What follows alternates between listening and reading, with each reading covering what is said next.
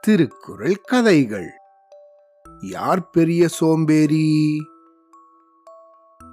முன்னாடி ஒரு காலத்துல சோம்பேறிபுரம் அப்படிங்கிற நாட்டை அரசன் ஒருத்தன் ஆண்டுட்டு வந்தான். அவனோ எப்பையும் மத்தவங்க என்ன செய்யறாங்களோ அதுக்கு அப்படியே நேர்மாறாக நடந்துக்குவான். அதாவது குளிர்காலத்துல இவன் சட்டையே போட்டுக்காம இருப்பான். கோடை காலம் ஆச்சுன்னா ஒன்றுக்கு மேலே நாலு சட்டைகளாக போட்டுக்குவான். காலில் போட்டுக்க வேண்டிய உடைகளை உடம்புக்கும் உடம்புக்கு போட்டுக்கிற சட்டையை காலுக்கும் போட்டுக்குவான். எப்பையும் பின்பக்கமாக தான் நடப்பான். தவிர முன்பக்கமாக நடக்கவே மாட்டான். ராத்திரி முழுக்க மூழ்ச்சிக்கிட்டு இருப்பான். பகல்ல முழுக்க தூங்குவான். ஆந்தைய மாதிரி. எல்லாரும் சுறுசுறுப்பாக இருக்கிறத பார்த்து இவன் தான் சோம்பேறியா இருக்கணும் அப்படின்னு நினைச்சான் அப்படி நினைச்சம்போது ஆஹா நம்ம மட்டும்தான் சோம்பேறியா? இல்ல நம்மளை விட நம்ம நாட்டுல வேற யாராவது சோம்பேறிங்க இருக்காங்களா? அப்படின்னு நினைச்சு தன்னோட அமைச்சர்கள்ல ஒரு அஞ்சு பேரை கூப்பிட்டான். இந்த பாருங்க நம்ம நாட்டை போய் நல்லா சுத்தி பாருங்க. ஒரு வருஷ காலம் எடுத்துக்கோங்க. உங்களுக்கு வேண்டிய பணத்தை அரசு கருவூலத்துல போய் வாங்கிக்கோங்க.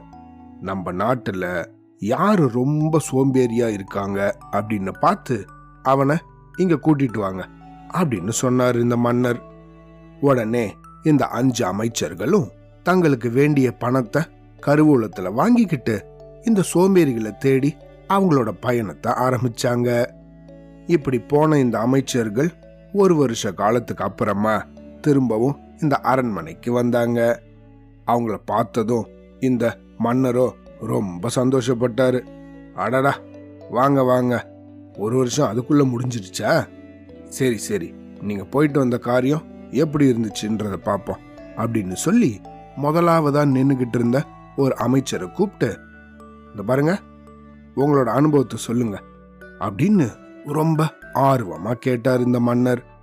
அதுக்கு அந்த அமைச்சரும் அரசே நான் பல நாடுகளுக்கு போயிட்டு வந்தேன். எத்தனையோ சோம்பேறிகளை சந்திச்சேன்.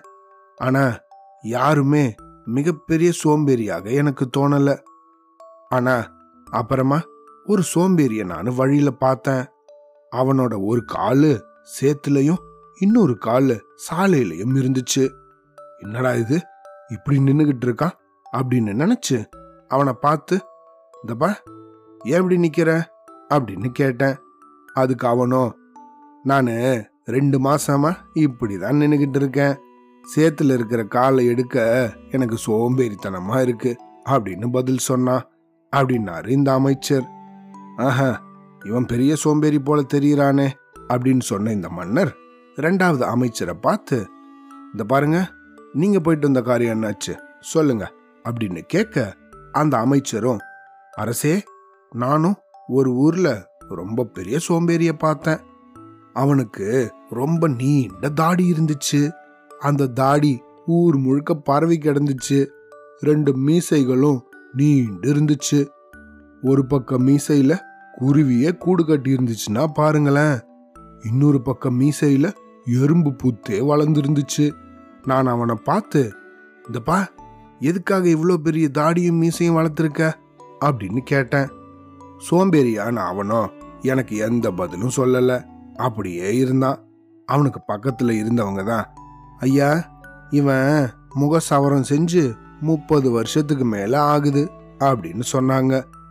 அவனோட மீசையில உக்கார வர காக்காக்களை விரட்டுறதுக்காக கூழாங்கற்களை அது மேல தூக்கி போடுறான் அப்படின்னாரு இந்த அமைச்சர். ஆஹா இவன் பெரிய சோம்பேறியா இருப்பான் போல இருக்கே அப்படின்னாரு இந்த மன்னர். அப்புறம் இந்த மன்னர் மூணாவது அமைச்சரை பார்த்தாரு. உடனே அவரும் மன்னா நானும் பல நாடுகளுக்கு போயிட்டு வந்தேன். ஒரு ஊர்ல சோம்பேறி ஒருத்தனை பார்த்தேன். கடந்த இருபது வருஷங்களா அவன் தன்னோட வீட்டை விட்டே வெளியே வரலையாம். நாற்காலியில உக்காந்தபடியே எல்லாருக்கும் அவன் அறிவுரை வழங்குறானா. நான் போயிருந்த சமயம் அவன் வீட்டுல தீ பிடிச்சுக்குச்சு. அந்த தீ அவனோட உடையிலையும் பரவிடுச்சு. ஆனா அவன் இருந்த இடத்த விட்டு அசையவே இல்லை. வீட்டுக்குள்ள ஓடி வந்த கொஞ்சம் பேர் அவனை அப்படியே வெளியே தூக்கிட்டு வந்து காப்பாத்தினாங்க அப்படின்னு சொன்னான். இதை கேட்ட மன்னரோ உண்மையிலேயே இவன் பெரிய சோம்பேறி தான் அப்படின்னு நினைச்சு அந்த நாலாவது அமைச்சரை பார்த்தாரு. அவரோ மன்னா நான் ஒரு சோம்பேறிய பார்த்தேன் மன்னா. அவன் தன்னோட வீட்டு தோட்டத்துல ஒரு மரத்தடியில பதினஞ்சு வருஷமா படுத்திருக்கானான் அவனோட நெத்தியில இருக்க சுருக்கத்துல ரெண்டு முள்ளங்கி செடிகளே முளைச்சிருக்கு. அதை பிடுங்கி போடுறதுக்கு கூட அவனுக்கு சோம்பேறித்தனமா இருக்கான். மரத்து மேலேருந்து அவன் வாய்க்கு நேரா ஏதாவது பழங்கள் விழுந்தா மட்டும்தான் அதை சாப்பிடுறானா அப்படின்னாரு இந்த அமைச்சர். அதை கேட்ட இந்த மன்னரோ ஓஹோ இப்படியெல்லாம் வேற இருக்காங்களா? அவனுக்கு அந்த வாழ்க்கை பிடிச்சிருக்காமா? அப்படின்னு கேட்டாரு. மன்னா அவன் ரொம்ப சந்தோஷமா இருக்கிறதாக சொன்னான் அப்படின்னாரு இந்த அமைச்சர். ஆஹா நான் கேட்டதிலேயே அற்புதமான சோம்பேறி இவன் தான் அப்படின்னாரு மன்னர். அப்படி சொல்லிட்டு அந்த அஞ்சாவது அமைச்சரை பார்த்தாரு. உடனே அந்த அமைச்சரோ மன்னா நான் பார்த்த சோம்பேறிய பத்தி சொன்னா இவனோட சோம்பேறித்தனத்துக்கு மற்ற நாலு பேரும் கால் தூசி ஆக மாட்டாங்க அப்படின்னு சொன்னான். இப்படி அவர் சொன்னதும் இந்த மன்னர் ஆர்வத்தோட அவன் என்ன செஞ்சான் அப்படின்னு கேட்டாரு. மன்னா இந்த சோம்பேறிகளை தேடுற முயற்சியில நான் பல தடவை உயிர் பொழைச்சேன்.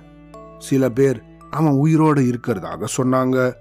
சில பேரோ அவன் இந்த உலகத்திலேயே இல்ல அவன் உடம்பு மட்டும்தான் இங்க இருக்குன்னு சொன்னாங்க. நானே நேர்ல போய் அவனை பார்த்தேன். அவனை சுத்தியும் புத்து வளர்ந்துருந்துச்சு. எழுபது வருஷங்களாக அவன் கொஞ்சம் கூட அசையலையான் யார் பேச்சையும் கேட்க விரும்பாத அவன் தன்னோட காதுகள்ல மெழுக போட்டு அடைச்சு வச்சிருக்கானா. பேசாம இருக்கிறதுக்கு அவன் தன்னோட நாக்க ஒரு பாறாங்கல்லே கட்டி இருந்தான். எதையும் அவன் சாப்பிடுறது இல்ல காத்த மட்டும் சுவாசிச்சுக்கிட்டு உயிர் வாழ்ந்துட்டு இருக்கான். யாராவது சாப்பாடு கொண்டு வந்தா கூட அத தன்னோட கையில வாங்க அவனுக்கு சோம்பேறித்தனமா. பத்து வருஷத்துக்கு முன்னாடி அவன் தன்னோட உதட கொஞ்சோண்டு அசைச்சானா. அதனாலதான் அவன் உயிரோடு இருக்கிறதாக மற்றவங்களுக்கு தெரிஞ்சிச்சான். அப்படின்னு நடந்த இந்த விஷயங்களை எல்லாம் இந்த அமைச்சர் சொன்னாரு. இதை கேட்டு வியப்படைஞ்ச இந்த மன்னனோ ஆஹா இப்படி ஒரு சோம்பேறியா? அவனை முதல்ல கூட்டிட்டு வாங்க அப்படின்னு சொல்லி இப்படி குண்டு கட்டாக எல்லா சோம்பேறிகளையும் கொண்டு வந்தாங்க இந்த அமைச்சர்கள். அவங்களுக்கோ பரிசு கிடைக்கும்னு தான் எல்லாரும் நினைச்சிருந்தாங்க. ஆனா இந்த மன்னரோ? இந்த நாட்டுல நான் மட்டும்தான் சோம்பேறியா இருக்கலாம். வேற யாரும் சோம்பேறியா இருக்க கூடாது எல்லாரையும் தூக்கி சிறையில போடுங்க அப்படின்னு சொல்லிட்டு திடீர்னு ஞானோதயம் வந்தது போல இந்த மன்னரோ மடியை மடியா ஒழுகல் குடியை குடியாக வேண்டுபவர் அப்படின்னு சொல்லிட்டு தான் பிறந்த குடியை மேன்மேலும் உயர்ந்த குடியாக உயர்த்த விரும்புகிறவர்கள் சோம்பேறித்தனத்தை அறவே விலக்கி முயற்சியாளராக விளங்க வேண்டும். அதனால நான் மட்டும்தான் இந்த நாட்டில் சோம்பேறியா இருக்கலாம்.